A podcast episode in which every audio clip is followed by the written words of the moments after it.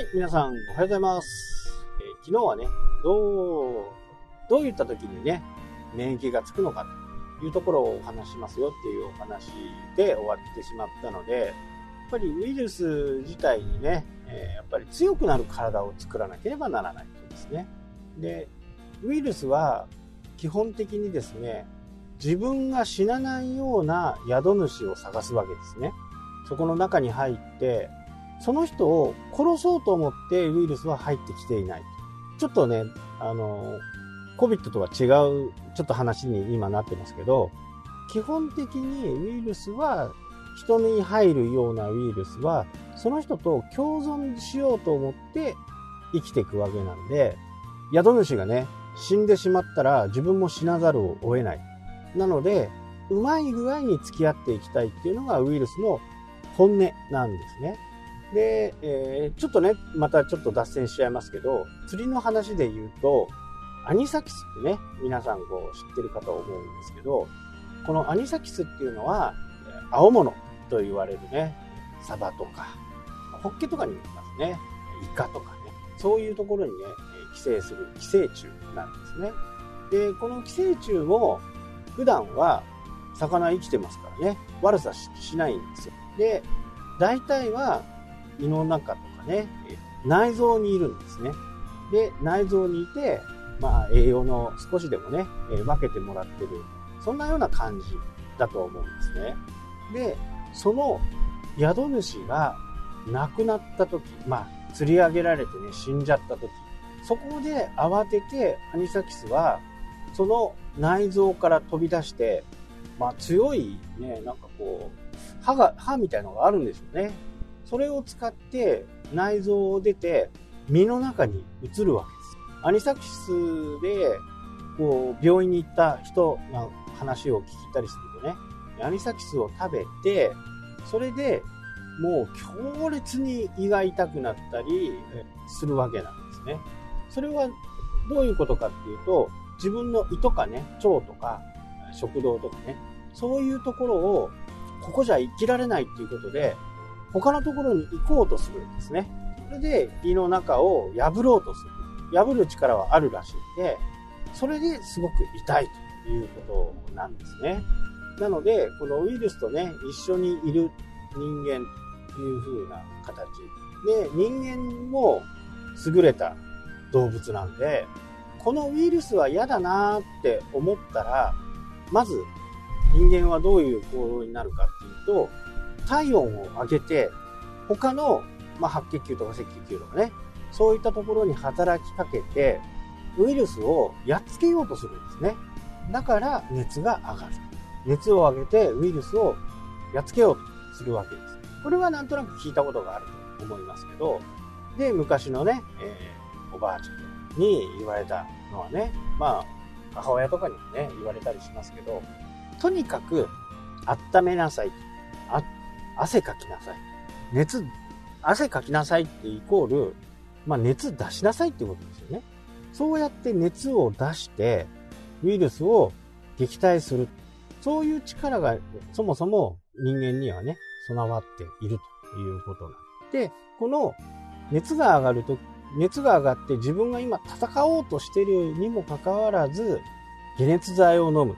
で、熱を下げる薬は、これはね、あのやっぱりおすすめできないと。まあ41度とかね、なったらね、もう違う病気かもしれませんので、その時はすぐにね、病院に行った方がいいと思いますけど、で、熱を出すということは非常に大切だと。人間の本来持ってる力としてね、非常に大切ということですね。それと、えー熱を出して撃退するときに、えー必要なね、栄養素っていうものがあるんですね。その栄養素で一番大きいのは、そのね、先生が言われていた、一番こう、効果が高いのは、ビタミン D だという。ビタミン D がその免疫に対して、かなりね、えー効果を発す、効果を出すということがね、分かっているようなので、ビタミン D を多くね、取るということが必要かな。ただ、ビタミンって聞くと、なんかね、お医者さんで言うとうさんくさいっていうふうに思う方も多いと思うんですけど、ビタミンって基本的にあまり蓄積されないんですね。なので、普段からの食事をで摂取しとくとかね、ことが必要だ。なので、非常にね、えー、そういう病気の時のためにもね、普段の食事は非常に気をつけてくださいというふうなことを言っていましたね。なので、ビタミン D をしっかり取れ、取るようにね、えしておくっていうことは大切。あと、ちょっと前後になってしまうんですけど、よく風邪をひいたりね、熱が上がったり、寝てなさいと言いますよね。これね、寝るっていうこと自体も非常に効果が高い。普通に立ってたら、まあ僕は174ぐらいありますから、心臓でこう血液を頭のところとかね、足先までこう血液を送るんですね、心臓が。一生懸命働くわけです。そうすると、まあ、これは医学的に正しくはないとは思うんですけど、足の先からね、頭の先まで174センチを送るポンプが必要ですよね、心臓が。そうなると負担も大きくなって、そこで寝るという形になると、寝たら、その心臓の送るポンプの幅っていうのかな高さっていうのかなまあ自分の体の分だけになりますよね。まあ、脅威の分だけとかね。えー、あとは平行に動いてますから寝てますんでね。なので心臓にも負担がかからない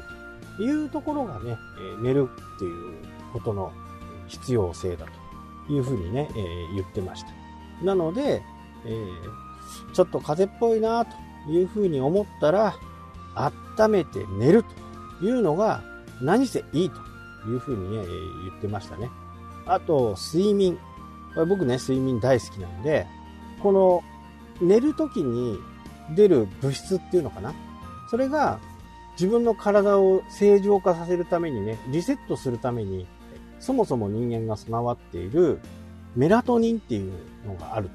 で、このメラトニンっていうのは明るいところでは発生しないんですよ。なので、なるべく暗い、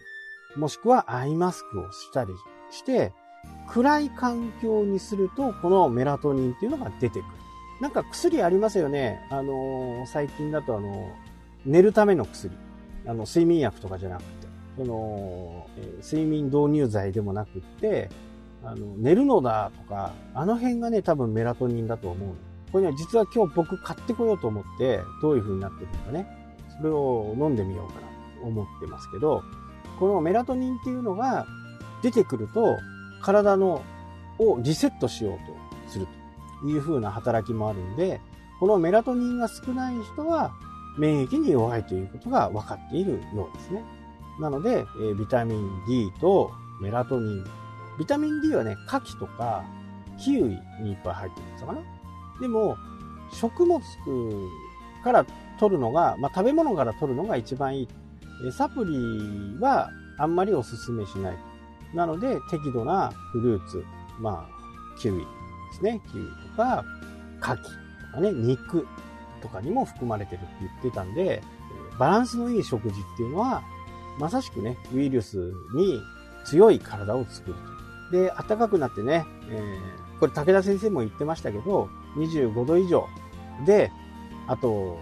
湿度がね、80%ぐらいになると、死滅すると言われています。不不活性化すると言われていますんで、死ぬとは書いてないんですね。不活性化って書いてあるんで、いることはいるけど、行動ができない状態になってる。仮死状態になってるのかな？そこはちょっと定かじゃない。もうちょっと調べないとわからないんですけど、で、ビタミン D って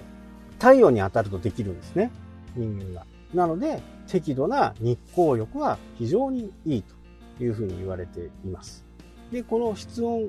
気温がね、25度以上80%っていうのが、これは基準で、よくね、あの、この話をすると、じゃあなんでね、インドネシアとかああいうところでね、いっぱい発症するのかっていう風な形になると、これ室内がクーラーが効いててね、25度以下になってたり、光が入ってこないところに住んでたりすると、これは発症し、あの、菌はね、えー、動きますんで、動くっていうか、えー、感染するんで、外に行ってね、いれば安全だという形なんですね。なので、えー、みんなね、あんまり信じてくれない人が多いんですけど、東京も急激に下がってきたのは、あれ気温が上がってきたからなんですね。えー、札幌も今ね、えー、20度、22度という風なね、形になってきてるんで、外に行けばね、外に行ったらもうコロナは死んでしまいます。この季節だと。なので、南の方からだんだんね、消えていくっていうのは、これは理にかなってるのかなというふうにね、私自身は思いますし、まあ納得するというふうな形ですね。まあこの辺をね、話すとまだまだ長くなりますけど、まあ、適度な日光浴は必要だというふうな形になっているので、え、皆さんも周りからのね、飛沫感染を防ぎながら、外に出るとね、マスクは、周りに人がいなかったらマスクはしない方がいいです。マスクっていうのは、自分の体のね、体温とか上げてしまって、